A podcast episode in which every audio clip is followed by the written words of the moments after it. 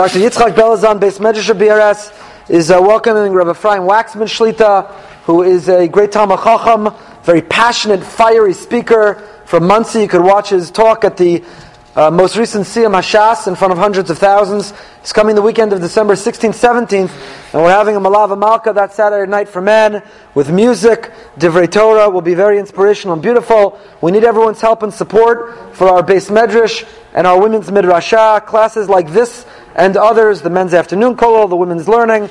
Please add your name to this list contribute. If you benefit from the wonderful Torah learning opportunities in our community, we would greatly appreciate your support and your partnership.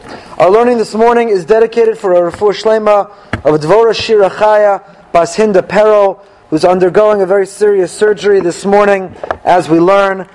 The surgery should be successful, and may she and all those who are ill have a speedy and painless refuah shlema. Parshas Toldos, page 124 in the ArtScroll Stone Chumash. As always, we'll do our overview of the Parsha and then go back and delve into uh, specific psukim. Eileh Toldos Yitzchak ben Avram, Avram Olidis Yitzchak. These are the offspring, the progeny. These are the descendants, the lineage of Yitzchak, the son of Avram. Avram gave birth to Yitzchak. Of course, all the Mephoshim are bothered, and we've studied in the past the redundancy. Yitzchak's the son of Avram, then clearly Avram is the one who gave birth. Avram is the father of Yitzchak. But even more puzzling, we'll start in our overview with the actual name of the parsha itself. Why is it we have two parshas that begin the same way? Eileh Toldos Noach, and Eileh Toldos Yitzchak. One parsha is called Noach, and the other parsha is called Toldos. If it were consistent, if it were parallel, we would have a parshas Noach and we would have a Parshas Yitzchak. Why is our Parsha called Toldos, whereas Parshas Noach is called Parshas Noach? I wonder if that bothered anyone here ever before. The uh, the Lubavitcher Rebbe Zatzal this week with the Kinus Hashluchim this past week. It's appropriate to quote the Lubavitcher Rebbe Zatzal. So the Rebbe said that the difference in the names of the parshios is reflective of the personalities themselves. The great contrast between Noach, how Noach saw his role in the world, and Yitzchak, how Yitzchak saw his place in the world. Noach is an ish tzaddik tamim b'dorosov. There's no question Noach is righteous in his generation. But we know, and it's the great debate that rages, there's the Noach fan club, and there's the anti-Noach people. But was Noach righteous only for his generation? Was Noach righteous in all generations? The text seems to support the side that it was only in his generation. But in other generations, he may not have been considered so righteous. The Rebbe explains that Noach led a somewhat egocentric religious life. He was focused on his righteousness, his virtue, his merit, and of course he fulfilled the mandate to save humanity. We owe collectively Noach a tremendous debt of gratitude.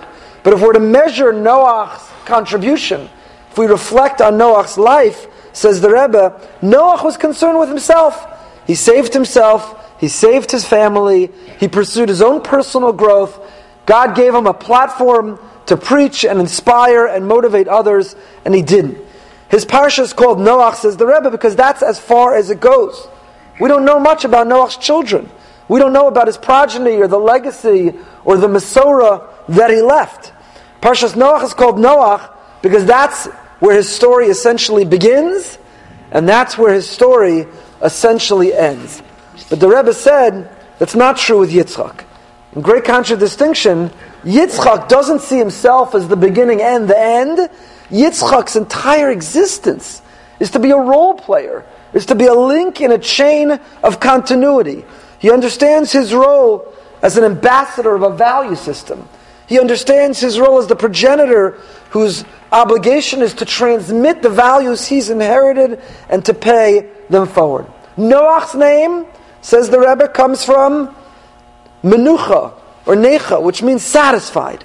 Noach is satisfied. He's complacent with what he accomplished. He survived, took care of himself, built the ark, continuity of humanity, showing it's enough. Noach.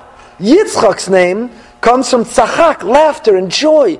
Because Yitzchak sees his essential role as to transmit a value system, a lifestyle, and to do so with joy, to do so with a sense of happiness. So Parshas Noach, because that's where it begins and it ends, with Noach. What's the Parsha of Yitzchak called? Because Yitzchak saw his entire essence was to create toldos. You could live life for yourself, you can be the beginning and end of everything, or your life can be dedicated to your toldos, to your offspring, to your progeny, to those that come after you. Your life can be dedicated to extracting from the world all the pleasure and joy you can, or your life can be dedicated to transmitting a sense of values to a generation going forward. And that's why the Lubavitcher Rebbe says our parsha is called Toldos. True, Yitzchak's the centerpiece of the parsha. Yitzchak is the key protagonist of our parsha, but it's not about Yitzchak. Yitzchak's entire life, and in fact, later in the parsha, we get to the whole very mysterious episode with the wells. Avram had dug wells, the Plishtim fill in the wells, Yitzchak redigs the wells. And Mefarshim explain, Yitzchak is the quintessential, he's the paradigmatic role player. He's not trying to forge some creative, innovative, new, radical ideas in the world. He sees himself as a link in the chain. If he can get and be a connection between point A and point C, if he can connect his father, his parents, with his grandchildren and great grandchildren, what a life he's led. You know, sometimes we think that in order to be accomplished, in order to be noteworthy, you have to make, you have to write some books, you have to have your name on a building, you have to have started a new organization, you have to cure cancer, solve world peace, you have to do something radical. Well, in Judaism, the greatest accomplishments and those who deserve our admiration and praise are the role players. Simply being a link who successfully transmits our values, lifestyle, Torah, mitzvahs to another generation, to raise a family who embrace Torah and mitzvahs, to set family on the trajectory that is the same path as our ancestors, Yitzchak teaches us that too is worthy of being called one of the avos. That too is an amazing accomplishment. And says the Lubavitcher Rebbe, that's implicit in the name of the Parsha itself. It's called Parshas Toldos, unlike with Noach, which is called Noach, it's called Parshas Toldos because that is Yitzchak's entire essence. So our Parsha begins, Yitzchak is the son of Avram. Avram begot Yitzchak. Yitzchak's 40 years old. He marries Rivka. We're reminded she's the daughter of Besuel. She's the sister of Lavan. But they're barren. They're barren. We have all kinds of needs. We're hungry. We like money. We like pleasure. We like. Uh, we have all kinds of needs. Hakadosh Baruch Hu also has a need. What's Hashem's need? Torah says Hakadosh Baruch Hu is misavel tfilasan shel tzadikim. Hashem loves. He needs. He desires the prayers of the righteous. Now, does it mean Hashem needs it? Of course not. God is omnipotent. He's perfect. He has no needs. It doesn't mean Hashem needs it, but it means Hashem sees value. He tries to draw out and elicit the prayers of the righteous. And he does so by creating a vacuum, a need. When everything's going well, he doesn't hear from us that much. It's when we're missing something that all of a sudden we find his number. So with the Avos and Imos in particular, they lacked, they struggled with infertility. They were missing not just something, they were missing everything in that sense. And that precipitated their calling out to Hashem. Vayatar Yitzchak Hashem linochach ishto. Yitzchak, that word vayatar, itur. Gemara and Sukkah picks up on it. An itur is a pitchfork. Just as a pitchfork can flip the the uh, the hay, so to prayer flips Hakadosh Baruch Hu. Yesterday he said so and so should be sick. Through prayer he says so and so should be healthy. Yesterday he said they should be single. Today he said they should be married. Yesterday they were barren. Today they have a child. Yesterday they were unemployed. Today they won the lottery. Prayer is the capacity to transform Hashem. We're not going to get into this now, but that of course begs the obvious question. If the omnipotent infinite being thinks this is what's best for me, and I think that that's what's best for me, should I defer to him or should he defer to me? What should I prefer? That God go along with my interpretation of what's best for me? Or wouldn't I want to defer? Wouldn't I want to submit to what the infinite omnipotent one thinks is best for me? Why would I want to engage in an exercise of trying to change God's mind? What's the whole institution of prayer, of tefillah? It's a fundamental philosophical question. Rabbi Brody is doing a series of classes, of workshop on this right now. You could look at it in the weekly. I highly recommend it. But why would I want to engage in that exercise called prayer? Praising God, I get it. Thanking God, very important. Gratitude, attitude of gratitude, Thanksgiving weekend, I get it. But the middle section, Bakasha, I don't God thinks this is what's best for me. Why would I want to change his mind? Don't I want to go with what's in his mind? And moreover, how do I change his mind? What is it about tefillah? What's the mechanism through which I can change the mind of the infinite, omnipotent being? I can't change my wife's mind. I can change God's mind of what he thinks is right. Punishing her because she didn't come today. So I could change God's mind. How can I do it? And why would I want to do it? It's a question for another time. But what does it mean? Yitzchak davened lenochach ishto. The Meshech Chochmah of Meir Simcha Dvinsk says, you know what it means? Did Yitzchak worry that he in fact would remain barren? Was Yitzchak fearful that he would be childless? No. Why not? Kodesh promised him. He's going to have children, a legacy, offspring, a future, build a nation. So why was Yitzchak davening from the bottom of his heart? Why? Lenochach ishto. He knew he was going to be taken care of. Whether his wife would give him a co-wife like his mother did, whether, who knows, he'd have a second. He, he was confident he would have a child. The purpose of his prayer was lenochach ishto. I think it's a very important lesson. Last Shabbos afternoon, we gave a hoshir about lessons of marriage from Parshas Chayei Sarah. Tomorrow night we have this conference call, an intimacy, affection within marriage. But I think there's a lesson in that, in this insight of Rav Meir Simcha. They tell a famous story of Rav Aryeh Levin, who went with his wife to the doctor, and they were sitting in the exam room, and the doctor finally came in, and he said, What's the matter? Rav Aryeh Levin said, My wife's foot is hurting us. He didn't mean it like hurting us, like, oh, she's nagging me. I, take care of her foot, it's hurting us. He meant, my wife's pain is hurting us. We are so connected. We have such a bond. We are so two halves of one whole that my wife's foot is hurting us. That's Yitzchak lenochach ishto. Was he hurting? His feet worked just fine. He was confident he was going to have a child. But he davened lenochach ishto. My wife's barrenness is hurting us. He poured in the heartfelt tefillah because that's what it means to be married, is to feel that bond, that connection, to hurt for the other. So they daven, and Rivka conceives. By the way, Rashi tells us that Yitzchak's tefillah is more readily heard than Rivka. Why?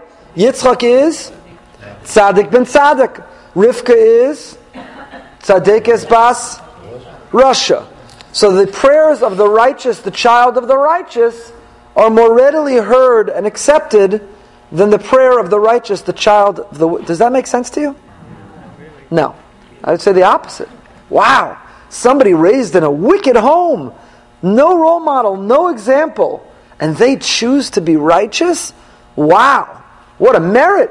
It's a much greater merit than someone who grew up in the lap of a, the Gadol Hador, of a mother who's a tzaddik. I mean, to grow up in that environment, a big deal. You grew up to be a tzaddik. That's okay. I was reading a new book that just came out about Rebbetzin Machlis, Allah Shalom.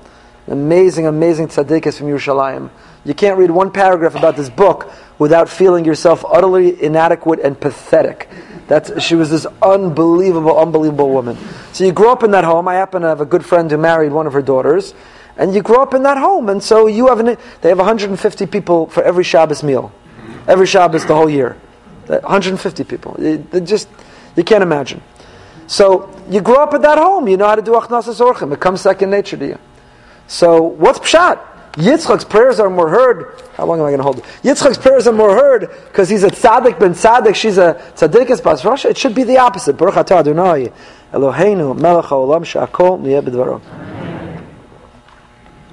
Rabbi Povarsky, Rosh Hayeshiva of Ponevezh says the following great insight. He says, you know, if you grow up in a wicked home, does it take a lot for you to be righteous? If you're a little bit better than the home you grew up in, that is a monumental leap forward in righteousness. To grow up in the home of a wicked person and to come to the conclusion you should be a little bit more righteous, so to be a little bit more righteous is a world away. but you grow up in the home of a tzaddik, you say, you know what? How could I compete? How could I live up to? How many people who are the children of the righteous don't go in those footsteps because they think they can't ever compete? They can't touch their parent with a 10 foot pole. So to surpass your parent who themselves was a tzaddik, wow, that Hashem listens to. So Yitzchak, a tzaddik ben tzaddik, to say, my father, my mother were tzaddikim. And you know what? I didn't say, yeah, it's okay if I'm a little bit less. I didn't go off the derech, I wasn't turned off because I couldn't possibly live up to who they were. I applied myself and I surpassed them and became a bigger tzaddik than the parents. Tzaddik ben tzaddik. Wow. That HaKadosh Baruch Hu listens to, says Rabbi Povarsky, and that's why tzaddik ben tzaddik more than tzaddik ben rasha. Rivka conceives, these children are, she feels uh, pains of pregnancy. She, of course, goes to Ladroshas Hashem, because instead of going to the OBGYN, you go to the rabbi when you're pregnant and you have pregnancy pains. I'm obviously being facetious. We've discussed this in the past. You could listen online. What was bothering Rivka? Vatelach Ladroshas Hashem. She goes and she speaks to a Rav. She went to Yeshiva Shem Ve'aver. And they said, don't worry, it's not one kid with two personalities. You've got two nations inside you. That's why you feel kicking when you pass the beis medrash, feel kicking when you pass the base avodah zara, because uh, you got two nations. And she says, "Oh, that's why I can't sleep at night. That's why I can't hold food down, and that's why I'm I feel somersaults inside me." Okay, no problem. Good. What bothered Rivka? Why did she go to the address she went to? Why was she satisfied by the answer that she got? All subjects for another time. And as I said, we've discussed this in the past. She gives birth. The first one is Esav. And then Yaakov is born holding on to Esav's heel. Esav is born, the Torah describes, he's Admoni, Kulo Ka'aderes Se'ar. Vayikru'u Shmo, Esav. He's born red, ruddish, he has a complexion, he's covered in hair, and they name him Esav. Why do they name him Esav? Rashi tells us, and the Rashbam as well, Esav is Miloshan Asui. He's complete. He's a finished product. Now, the simple understanding of that is he's a finished, he's covered in hair, he's reached maturity. He's, you can't even get him to an endocrinologist. He already, there's no in utero endocrinologist. Are there? I don't know. But it was too late. The kid's already born, fully matured, finished puberty, covered in hair. So they name him Esav Asui. Done, complete, finished package. Next is born Yaakov. And why do they name him Yaakov? Akev. He's holding on to the heel, which is also bizarre. Because for a split second, there was a cute picture when he came out, holding on to the heel. That becomes his name forever in perpetuity. Because the split second he happened to be holding on. If he was a breech baby, his name would be Breech. what, what, because he came out that way, that's his name? What's going on over here? So, Rav Menachem ben Zion Zaks, who I'm very fond of quoting, the Menachem Zion, was a Rav in Chicago, the son in law of Rav Tzvi Pesach Frank and the grandfather of our uh, members, the Landis. So in his Sefer Menachem Tzion, he says the following. What's Pshat? When Rashi and the Rashbam say he's called Esav because he's Asui, it's not referring superficially to his physical features. It's not talking about his having completed puberty and being mature. It's talking about an attitude of life. Esav is not on a path of personal growth. Esav has no interest in improving himself. What you see is what you get. The same person who came out of the womb was the same personality, character traits, lifestyle, priorities, values as the day he died. He was Asui, done, finished, complete. Yaakov, on the other hand, says Rav Menachem ben Zion, Yaakov is Miloshon Akev. Akev is a heel. And why is he called the heel? Because the heel is the first part of your foot when you walk that meets the ground. It's the first part of a footstep. Life is supposed to be filled with steps, progress, personal growth, transformation. We call it ikvasa de Mashiach, the heel of the Messianic era. It means that the precursor, beforehand, the first step in the process that will lead to Yemos HaMashiach. So says the Menachem Tzion, the contrast in their names reflects the contrast in their personalities. Esav Zasui. What you see is what you get. Not interested in changing. It's just not me. I am who I am. I eat the same way. I still don't exercise. I'm still have no patience. I still don't learn. I don't concentrate when I daven. I'm asu. I'm done. Finished package. Yaakov, Akev, Yaakov's life is about putting one foot in front of the other. A journey of personal growth, of personal transformation, of personal improvement, of always trying to get better and better. We're all familiar with the uh, story. To leave some time to get into our psukim. The overview is uh, taking a lot of time. So, the birthright, Yaakov buys the birthright. What happens?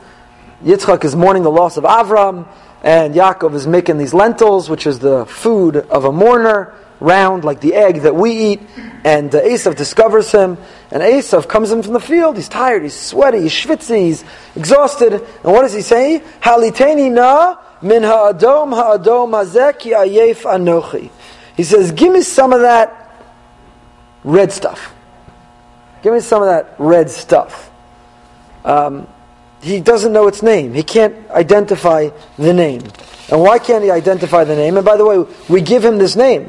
Torah tells us he becomes the progenitor of a people called Edom from the fact that he's Admoni. And now when he wants to eat this food, he says, Min ha'adom. He can't even think of its name. He can't go to the trouble to articulate the name of the food. Give me some of that stuff, the red stuff. Give me some stuff. And Chazal tell us from here that one of the signs of Esav's immaturity, lack of sophistication, poor midos, is this pasuk min ha'adom ha'adom hazeh. We are an articulate people. To be a child, to be the children of Yaakov, is to be eloquent and articulate. It's to be able to identify what we want, to speak clearly. The progeny of Esav are not careful with their use of language. Language is what defines us as a human being. It distinguishes us from the animal world. Torah tells us, Akash Baruch Hu breathed the breath of life into us. Onkelos famously says, Ruach Mimala, he gave us the power of speech. What it means to be godly is to have a power of speech. And what it means to use the power of speech in a godly way is to be careful and vigilant and to be articulate and to strive to use speech in the highest way, not the lowest way. Rav Pam Zatzal, when he'd give a Mussar Shmuz based on Parshas Toldos, his Talmidim testify, he would emphasize this point that when, when somebody can't speak English properly, when they can't articulate a thought, a request, a feeling, an emotion, when they can't communicate with another, they are an offspring of Esav. To be the offspring of Yaakov is to be able to speak clearly. To lack that skill and to not care enough to gain it and learn it and utilize it is to violate the very gift of the power of speech. Apparently in Rav Pam's day, it was popular, yeshiva guys would, would use the word whatchamacallit. You know, you'd be in the middle of talking and you couldn't think of the word and you'd say, whatchamacallit, whatchamacallit. And Rav Pam used to give Mussar Shmuzin where he'd say, you can't use the word whatchamacallit. He'd say, if you're saying the word whatchamacallit, it means that you weren't thinking before you spoke. And to not think before you speak is not what we do as, uh, as Jews. So uh, you see this from Min Ha'adom, Ha'adom Azeh of, of Esav. Okay, continuing. Haliteni. What? To shovel it in, yeah. Give me the food to shovel in. The foreman, the, uh, there's a famine forces from the land. Here we see the Maisa Avasim and Labanim, what Avram went through. Now Yitzchak is going through. Yitzchak's in Gerar. Gerar, we have the episode of the wells I alluded to earlier, the redigging of the wells, the notion of Yitzchak as toldos. He's redigging the well because he's a link in a chain. He's paying it forward and he's passing it to the next generation. Baruch Hu, um, reassures Yitzchak of his role. It comes and appears to Yitzchak at night. Vayir Elav Hashem balayla ahu. Anochi lokei Avram avicha. Al tira ki itcha anochi. Have no fear. Uverachticha v'rebesi azaracha bavur Avram avdi. Have no fear. Like for your father, I'm going to bless you, and you will be a multitude. Esav marries. Esav ben Abraham Shana. Vayikach ishes Yehudas bas be'eri hachiti. Bas mas bas elona hachiti. He marries Chiti women. Do you think that made Yitzchak happy? No. Ruach liyitzchak that is a source of great pain. Tragically, too many in our generation know. When a child marries out of the faith, out of the family, the pain and the anguish that that causes. Yitzchak um, anticipates he's at the end of his life. It's time to give the brachas, and here we have the famous story. That Yitzchak wants to give the bracha to Esav. Rivka steps in and comes up with this entire scheme. Yaakov dresses up, appears before his father, steals the bracha from Yitzchak.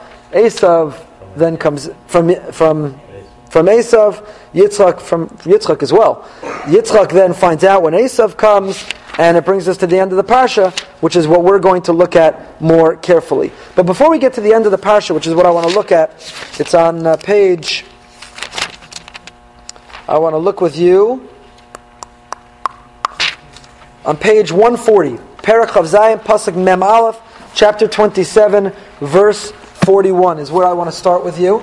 But before we get to that, we have to beg the overarching question: How could how could Yitzchak have so miscalculated? If Esav is the lowlife, the villain that he appears to be, that Chazal depict him as, then how could Yitzchak, who was this righteous individual, child of Avram and Sarah, the progenitor of the future of the Jewish people, how could he so miscalculate? How could he possibly so miss out? The Sforno says Yitzchak was essentially bribed. Sforno writes, Ki befiv. Because you know what? Esav fed his father well. He was a hunter. I don't know, if I had a nightly barbecue, if I got to have some good flesh and fried onions and nice side dish and some ribs every night for dinner, I might too be blinded from the deficiencies and faults in whoever was providing that. Food has that ability to blind us.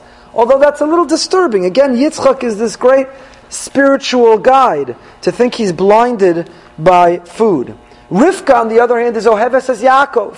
Rivka has this inclination towards Yaakov, favors. We begin to see the trend of favoritism in the parsha that Yaakov is going to pay forward, of course.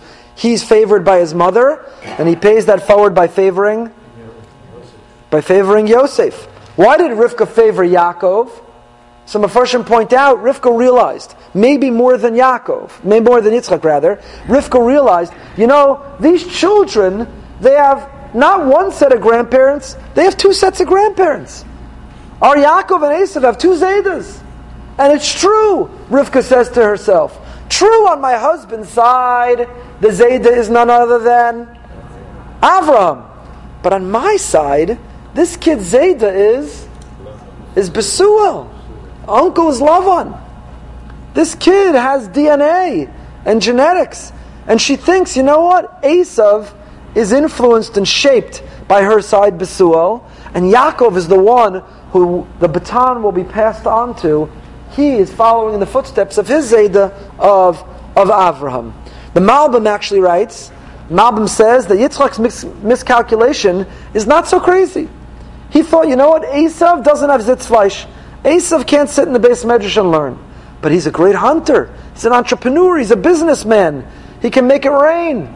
Yaakov, Yaakov's Ishtam Yoshev Olim, pure, Tamimistic, sits in the beis medrash. Says the Malbim, you know what? Esav will be the earner, and Yaakov will be the learner. And what a beautiful synergy between my sons.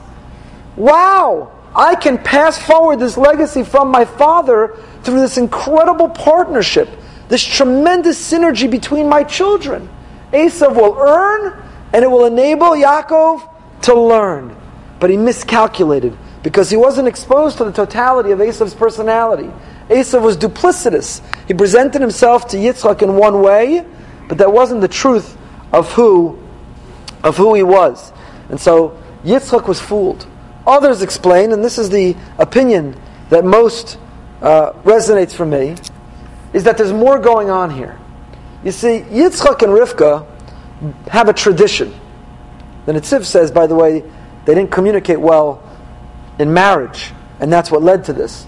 If Rivka could share her feels, fears comfortably with, ya, with Yitzchak about Esav's direction, if Yitzchak could share why he was predisposed towards Esav with Rivka, some of this might not have happened. says the Netziv, there was a breakdown in communication in their marriage. It all comes down to marriage these days. Every drusha, every shear, every everything. But there was a challenge in communication. In a failure, a vacuum of communication is where deception and manipulation and where these kind of things can evolve. But Yitzchak and Rivka had a tradition that in each generation, at the beginning of the formation of our people, though there would be siblings, one would be designated to carry that tradition and legacy forward. Yitzchak himself knew that because he experienced it. Where did Yitzchak experience that? With whom did he experience it? Ishmael. Yitzchak's father had two children, he and his brother, his half brother Yishmael, and he understood that Yishmael was not the one to carry the baton while he was. He now has two children, and he has this tradition that only one of the two will be the one to whom they'll pass off the baton. Now, if you're Yitzchak and you're a betting man, who do you think you have to pass the baton to? You've got two children. One is pale, meek, malnourished, never leaves the study hall. His nose is buried in books. He has no street smarts. He is pure and trusting to a fault. That's one child. The other is strong. He's a gibor. He's a warrior. He's a hunter. He shows you an incredible kibbud av. He treats you with deference and love and respect. He takes care of you. He feeds you. He provides for you. He has the ability to go out and protect himself and protect you. And now you think, which one of these two kinder are you going to pass the baton to? Who can be entrusted to safely and securely transmit this new entity forward? Yitzchak says to himself, listen, Esav's not exactly who I'd want. I wish Esav also had night Seder and morning Seder. I wish he went to the Daf Yomi. But you know what? If I have to choose between the two, and I'm a betting man, I'm putting my money on Esav. And that's a legitimate, when you see it in that perspective, that's legitimate. Whereas Rivka says, don't underestimate Yaakov. Yaakov looks pale. He looks malnourished. He looks like he can't pick his nose up out of the books. He looks like he's trusting to a fault. And that explains the entire scheme. Now, Rivka, we understand, was not with any poor intention scheming to have Yaakov fool and steal from her own husband. It's unconscionable. What did Yitzchak and Rivka's marriage look like after that? Unless you understand the way we're explaining it. That what happens is Rivka and Yitzchak, every night they go to bed, leave the Netziv out, Every night they go to bed, and every night they're having this fight. And, and Yitzchak is saying, Look, I know Esav's not entirely the kid we were hoping for, but I'm telling you, he's the one. That's who I'm spending my time in, that's who I'm giving the brachas to, he's the one. And Rivka keeps advocating, no, you're underestimating Yaakov. Little Yaakov, I'm telling you, our little Yaakov can do it. He's the one. Look at him. He's righteous, and he learns, and he's pure. And they're having this battle every night and neither can convince the other. And now Rivka says, you know what, I have no choice. The only way that I can get Yitzchak to see Yaakov as being capable is by showing Yaakov being capable. She says, Yaakov, come over here. We're going to pull off a scheme that your father doesn't believe in a million years you could do. And you're going to pull it off. You're going to pull the wool over your own father's eyes to show him that he can trust the future to you that you do know how to engage a world where they refill the wells, a world where they back out on their promises, a world where they are not honest and genuine. Yaakov, you're going to show your father, I don't know if you call him Tati, Abba, I don't know what he called, Dad, Pops, you're going to show your father that you can do it. That's what happens. And the reason that this resonates with me brings us to the psukim that I want to study with you right now. The reason it resonates for me is because how else do you explain how Yitzchak and Rivka recover a marriage, but moreover, how Yitzchak looks at Yaakov. Because after Yaakov steals the brachas, and Rivka realizes she's got to get Yaakov out of there, his life is at risk. Yaakov comes back to Yitzchak a second time for another bracha and a send off. And you know what the text leaves out? If you're Yitzchak, don't you have a bone to pick with Yaakov? Don't you want to say to him, hey kid, what were you thinking? You tricked me, you lied to me, you fooled me.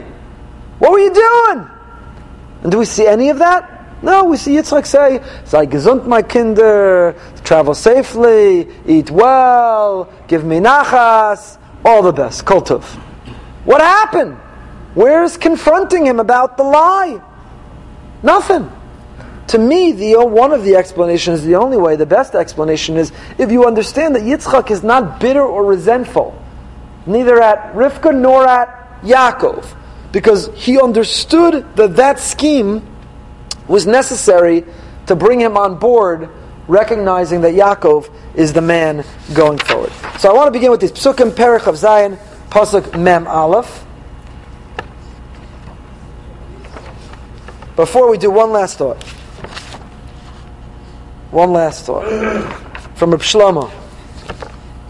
Again, the Evan Shlema, the perush of Reb Shlomo Carlebach on the Parsha.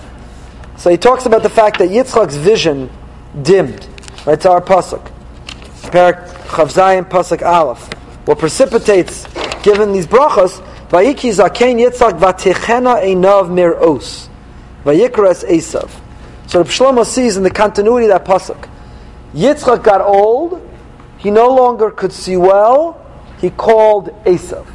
That there's a connection between the inability to see well and the favoritism towards Esav. And I wanted to read to you from Shlomo, because Shlomo Torah is always best in Reb Shlomo voice. Everybody knows when a couple gets married, the first thing the groom does is covers the eyes of the bride. Do you know what the bride is telling her groom? I'm not a bride who's ready to get married so the world can see a beautiful wedding and a beautiful bride and groom. I only want to marry you if our relationship is on that level, which is much deeper than what can be seen. Explains the whole idea of the bedeken we have a tradition the Bedeken has to do with Rachel and Leah, what we'll read about shortly. Says Reb Shlomo, the idea of the Bedeken is the groom covers her eyes and says, Our relationship is deeper and much greater than what meets the eye. It's not about the beauty of what everyone sees here at the wedding, the dress, and the makeup, and the flowers, and the hall. It's much deeper. So here I want you to know at the end of Yitzchak's life, says Reb Shlomo, he was blind. You know what that means? He suddenly reached the level of seeing much more than only what's in front of you the secret of longing. When you learn this level of longing, you mamish don't see the way things are anymore. He only saw Mashiach is coming. No matter what the world sees, Yitzchak sees something else. How come Yitzchak didn't see Esav the way Esav really was? He only saw who Esav could be. Esav also had a lot of holy souls in him. You know, Chazal tell us Rabbi Akiva was a great grandson of Esav. Rabbi Meir was a great grandson of Esav. Haman's descendants end up learning Torah in Bnei Brak. Esav had all these great souls coming from inside him, and that's all that Yitzchak could see. But you see what it is? The holiness of Israel is when both ways of seeing are together. A Yid has to mamash see what's in front of him, and also has to be on the level of longing, seeing beyond the limitations of what's right in front of his eyes. Rivka is the one who fixes Yaakov's soul. Yaakov didn't know what the blessings are for him. Rivka fixed this for him. She's found on the fountain. She's connected to that fountain, the fountain of seeing way beyond. She knows that the ultimate is by both seeing both what is and what could be. And he goes on, but Reb Shlomo essentially says that the debate between Yitzchak and Rivka is that Rivka, Yitzchak insisted on seeing potential. True, Esav's an underachiever. I know he's not living up to his potential, but I'm telling you what he's capable of. There's a Rebbe Meir in there. There's a Rebbe Akiva in there. Don't give up on him. And Rivka says, I love him too. He's our son. I'm not giving up on him. And as much as I want to see potential, I can't neglect what is reality. She is the mother of our people, and her vision wins the day. Yitzchak is blind. Torah tells us he's blind. She sees.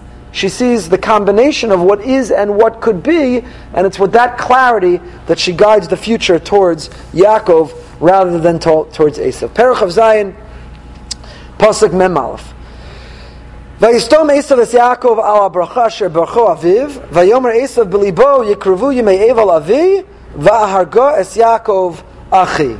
What's going on here? Esav hated Yaakov because of the blessing. Vayistom. Some of Farshim say Vayistom, he made himself into Yaakov's Satan. He became Yaakov's adversary. He hated Yaakov because he had stolen the bracha. So Esav said in his heart, he said to himself, Yikravu yimei avi. You know what? The whole reason dad gave us the bracha now is he's getting old.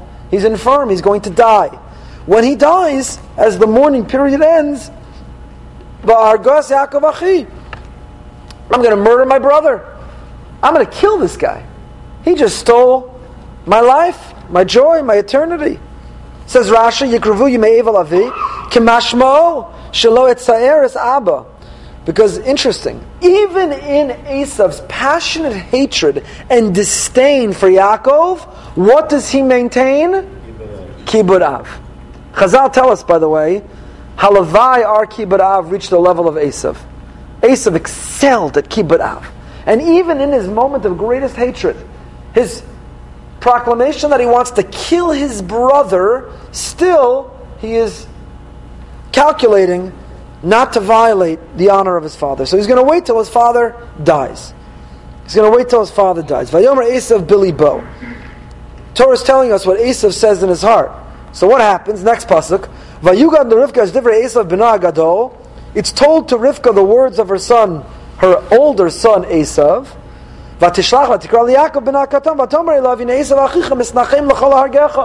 She quickly runs to alert. She sends a text to Yaakov, get over here. Your brother's going to kill you. How do you get from Pasuk Mem to Pasuk Mem Beis? How do we get from Esav said where? Vayomer Esav where? Belibo. Esav says it to himself. How do we get from Esav having an inner thought to Rivka hearing what Esav said and therefore sending a text warning Yaakov. What happened here? Rashi says, "Vayugad Rivka beruach hu gadla masha Esav mahara belibo." Rivka is a neviah; she's a prophetess, so she understood beruach hakodesh. She had divine inspiration to Esav's inner thought. She intuited, she understood, and therefore she went. Now, tell you the truth, I don't think it takes a rocket scientist to figure out that Esav with his profile, who he is, likely is going to be a little unhappy with Yaakov and may even, as a hunter, want to kill him. So, but beruach hakodesh says Rashi. Says the Ibn Ezra. Vayomer Esav Belibo, Yitachain Shagila Sodo Le'echad Me'ohavav. It's possible, says the Ibn Ezra, that Esav did not just have this thought in his heart, but that he confided in one of his friends. V'yeshom Remor, al derech or maybe she knew it through prophecy. And says the Ibn Ezra, v'harishon karov. But the first explanation, how did Rivka find out? Word of mouth. Esav didn't just think it in his heart, he confided in a friend, and there's no such thing as confiding in a friend, and it got back to Rivka, and Rivka warns. It's interesting the Ibn Ezra ends with Va'arishon Karov. That the first explanation is more appealing. There's a commentary on the Ibn Ezra, super commentary on the Ibn Ezra called the Avi Ezer. And he writes, Omar Machaber Harishon Karov Vahasheni Emes Ki Mosenu Nevuos Hayu. In other words, tries to like do a little repair on the Ibn Ezra. Ibn Ezra dismissed the idea that Rivka knew it through prophecy. Ah, she probably found out because people have big mouths. Comes along the Avi Ezer, a commentary on the Ibn Ezra says no. When the Ibn Ezra says Harishon Karov, but you're supposed to read it V'hasheni emes.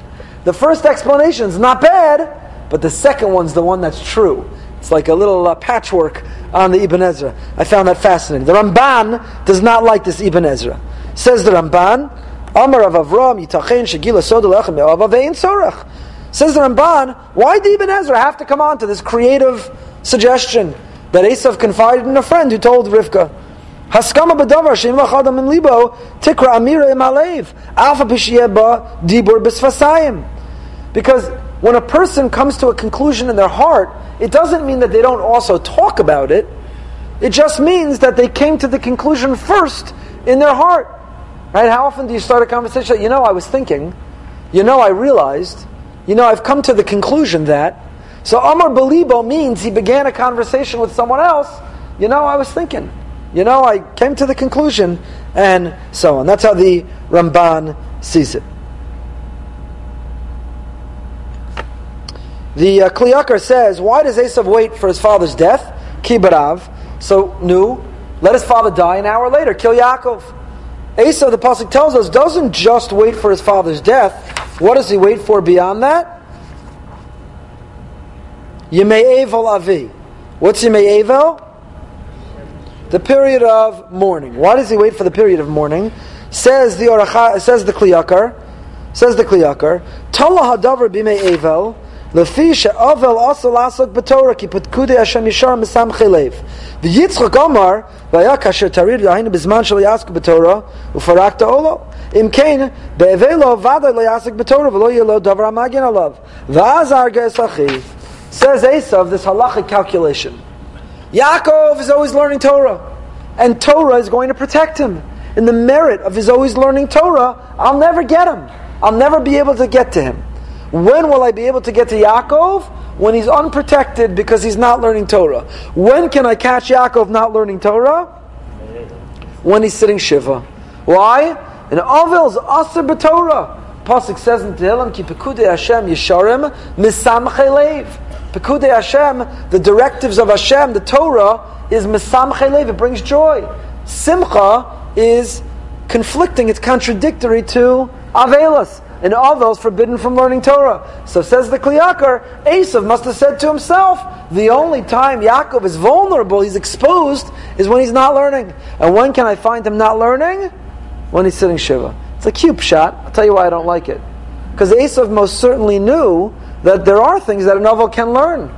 Moikadin, Hilchas Avelos, Eov, Certainly, Yaakov would be preoccupied with the things that a Novel can learn, and he'd still be learning Torah, and he wouldn't be. You know, if you're going to already come up with the whole idea, then that's a question on the whole idea. Okay, Rabbi Soloveitchik has a phenomenal insight here, and his insight is to the nature of Esav's kibbud av. We said that Esav excels; he's the standard of kibbud av the way that he treats his father, the way he treats his mother, even not wanting to. Wow, what great kibbud! I'm not going to kill my brother till my dad dies. Psh, kibbud. Hopefully, our children aspire for a little bit more. So, says Rabbi Soloveitchik in the Rav Chumash, kibbud involves taking care of one's parents' physical needs, while mora means respect, recognizing their authority. Esav exceeded Yaakov in fulfilling the mitzvah of kibbud. Shimon Gamliel said he wished he could provide kibbud to his parents to the same extent as Esav. How then could Esav threaten to kill Yaakov and so blatantly violate Yitzchak's will? The true gauge of the relationship between son and father is not the mitzvah of kibbud, writes the Rav, but rather it's the mitzvah of mora, an imperative that Esav ignored. Kibbud is a mitzvah that can only be fulfilled while the parent is alive. Mora applies to the parent in death as in life. Esav would argue that while his father was alive, he had an instinctive weakness for him. Esav himself did not understand the reason for the strange attraction. After all, Isaac was old fashioned, blind, didn't understand. But once Yitzchak died, once he stopped dictating to Esav how to lead his life, Esav would forget him as if he never existed.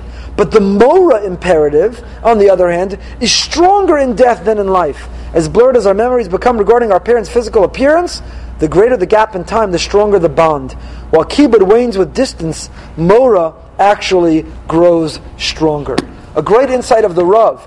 We have two aspects, two mandates to our relationship with our parents. We have kavedes avicha v'asimecha, and we have uh, the obligation of yira, of mora, of having awe. I hate the term fear. It's not supposed to have fear, you know, 42 years old, fear of your parent, they're going to punish me. It's awe. You're in such awe of your parents, you don't want to disappoint them. You want to show them the honor that awe would demand. So we have an obligation of honor, and we have an obligation of awe. When it came to honor, who was greater, Yaakov or Esav? Esav. When it came to awe, who was greater? It's not just Yaakov's greater, Esav doesn't even buy into the idea of awe. And the Gemara delineates. Well, actually, those coming to the afternoon, men's afternoon kola, Wednesday afternoons, we're learning this. The Gemara in Kiddushin, we're going to get to this, delineates how you fulfill kavod and how you fulfill mora. Kavod is to physically care for a parent. Kibbud Aveim demands they ask you to bring them a drink, you bring them a drink, bring them the newspaper, bring them their slippers. You spend mishalav and mishaben, you have to spend their money, you have to spend your money to care for them and their needs. That's kavod. Or you don't sit in the chair, you don't use their name. Or demands are different. Kavod doesn't exist posthumously. Once the parent dies, you can't care for them physically any longer. but the notion of thinking of them with a sense of awe continues. So this difference that Yaakov was not as great as Esav in Kavod, but Yaakov also subscribed to the law of awe, of Mora, and he maintained Mora even after life. Whereas for Esav, the fact that he says, no, I'll wait till dad dies and then I'll kill Yaakov. Because I have no obligation to dad after he dies. He's gone. I don't believe in the afterlife. I don't believe in the world. I don't believe in anything. So he's gone. There's no Mora. There's no covered left to show, and there's no Mora. I'll wait till dad dies and I'll kill him then. I think it's an amazing insight in terms of death and mourning that kavod diminishes with time. You can't physically care for a parent, but the awe only grows. The nostalgia, the awe, the, the recognition of the values of their contribution, of their influence, is something which only grows with time. Let's keep going. Rivka describes to Yaakov, I'm sorry, uh, Yitzchak calls Yaakov and says, Achicha misnachem lecha. What is that word? Misnachem lecha lehargecha. Your brother is misnachem. So Rashi says, Nicham ala ach v'alach of machshava acheres lisnakir lecha ulehargecha. Says Rashi, misnachem comes from the lashon nicham, regret. Your brother regrets. Your brother is doing an about face. You know the brotherly love, the unity, the achva. He's done. He's done. Says Rivka. You got to get out of here. He wants to kill you. Ki nicham al ha'achva. Right? Torah tells us with Parshas Noach, Hashem regretted killing, uh, creating the world. Ki nicham, and then he brings the Mabul, destroys the world. Nicham, Rashi says, misnachem. He has now gone back on, reversed the attitude of achva. The Ibn Ezra says misnachem, migzeres nachama. V'atam zosi nachamot sheyuchal argecha. What's his nachama? That he's going to kill you. He lost the bracha. But you know what's going to give him some comfort? The only thing that's going to make him feel better from the fact that you got the bracha is when he kills you. Misnachem. He's looking for some nachama. He's looking for some solace. He's looking for some consolation. He's looking for some outlet to his frustration and anger and rage. Watch your back, Yaakov. Misnachem. Your brother's looking for some nachama. And that's what the Ohr HaChaim says too. Ohr HaChaim writes, Perish mekabel nechama al asher asisa lo lahargecha, uvizet tachzor lo habachora v'habracha. Takes it a step further, the Ohr How will it be a source of nechama? Why is Esav angry at Yaakov? Yaakov stole what? The birthright. If Esav kills Yaakov, what does he get back? The birthright. Misnachem. He's looking for comfort. He's looking to get back what he lost. And he thinks the way to get back what he lost is if he kills you. V'ata b'ni, shma b'koli, says Rivka to Yaakov, listen to me. Get up and run to Lavan my brother. V'yashavti imo yamim stay there a short time, al asher chamas achicha, till your brother's rage subsides. Go there for a bit, and then you'll come back. Your brother will forget what you did. I'll call for you. I can't lose both of you in one day. And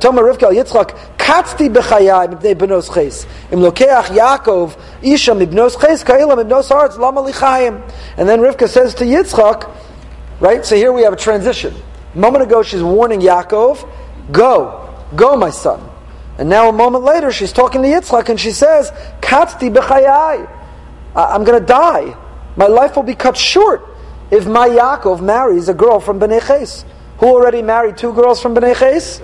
Esav. If our little Yaakov marries a girl from Bnei Ches, I'm done. I'm over. What am I alive for? What are you trying to kill me? Lama lichayim. What's the point of life?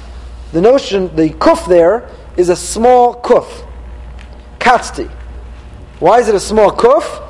The Baal Turim says, Kuf kitana sherasa she'asid lahachriv abayis shegovo kuf ama. She saw benavua that the Beis Hamikdash, which was hundred amma tall, was destined to be destroyed. What does that have to do with Yaakov, who he marries, what's going on over here? Before Shemal deal with that question. Why the small kuf, and what does the Churban Abayis have to do with who Yaakov marries?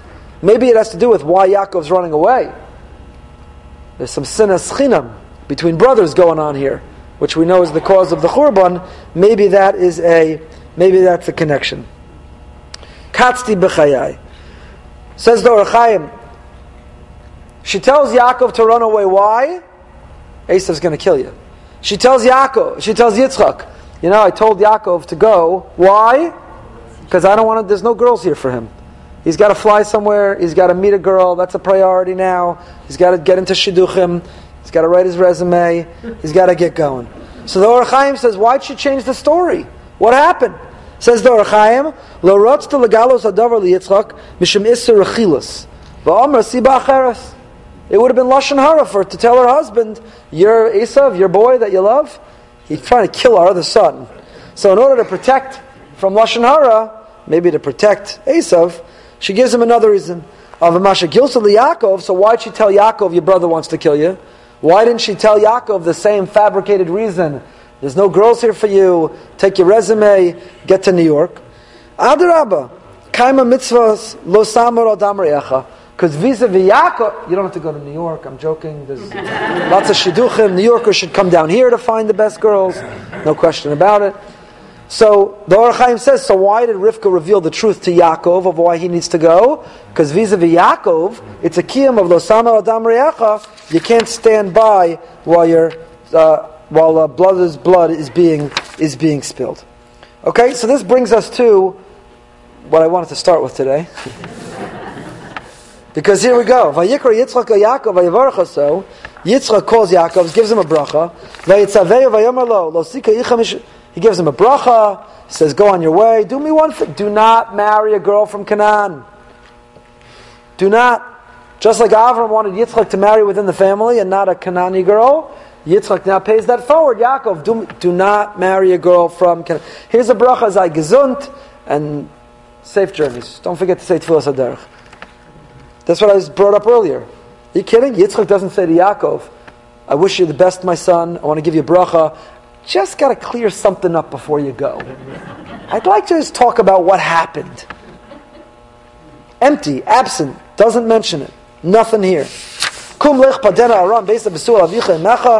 Go to the house of your your uh, uncle. And go take from the daughters of Lavan your uncle. And God is going to help you multiply.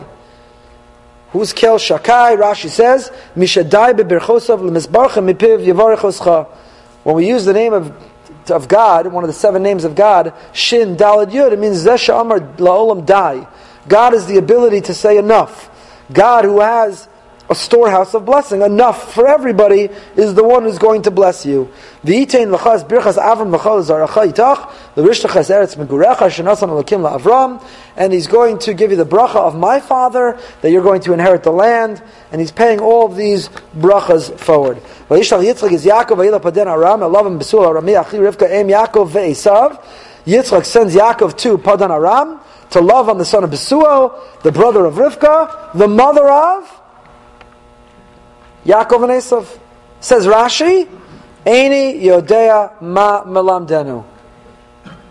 Do we not know by now that Rivka is the mother of Yaakov and Esav? We don't know that by now. The Sifsei Chacham, in the commentary on Rashi, says, Yesh Makshim, Ma Bala Hodienu Sheini Yodea. Im Lo Yodea, Yishtok. Why does Rashi have to say, I have no idea what this means? If you don't know what it means, don't say anything. But you're writing a commentary. Your commentary is to provide meaning. If you have nothing to say, then don't say anything. Why does Rashi have to say, and in Yodea? And in Yodea. So I want to end with this. Rashi saying in any Yodea means an incredible amount to me. Because Rashi, among the great gifts that Rashi left us, and he left us great gifts, is how often Rashi says, Eineni Yodea. And why is that a gift? Why was it more important for him to say an Yodea than to be silent? Because Rashi is giving us a precedent, a license to not know. You don't always have to know. We live in a world that thinks you have to have an opinion about everything. Cuba and Castro and gun control and abortion and Israel and the fires and this election and the future. And you know, if you have a keyboard and internet access, you have the right to an opinion and you should have an opinion and you should act like an authority on everything. And gone are the days that you ask somebody, what do you think about this subject? And they say, I really don't know much about it. I haven't researched it. I, I don't know. They say, I think this because I'm a Republican, I'm a Democrat, I'm supposed to think this. Eineni Yodea. There's a virtue in being able to say, I don't know. The Gemara Brachos Daftalat says, teach your tongue to say, I do not know. The Mishnah in Pirkei Avos, the second parak, says, Eina Baishan Lomed. It's only when you're able to say, I don't know, that you can learn. If you're unable to say, I don't know, and you think you know everything, you'll never come to learn. Rashi, numerous times, says, Eineni Yodeya. And the Sifsei Chachamim, with all due respect, is wrong. Just because he doesn't know, he should not be silent. He should say, I don't know, because what he's saying is, it's okay not to know. We recently had Rav Schachter for Shabbos. I had the privilege of being in Rav Schachter's shiur for many years. And when you sit in Rav Schachter's shiur, you get goosebumps at his encyclopedic, comprehensive knowledge of everything. Drawing from obscure sources go all over the place. It's overwhelming, it's inspiring, it's intimidating, it's incredible. But some of the highlights of Shiur were when someone asked a question, and the greater of Schachter would say, I don't know. Good question. It's a good question. I don't know. In other words, when he would share his encyclopedic knowledge, that didn't inspire you, I could be Rav Schachter. When were you inspired is when he said, That's a good question.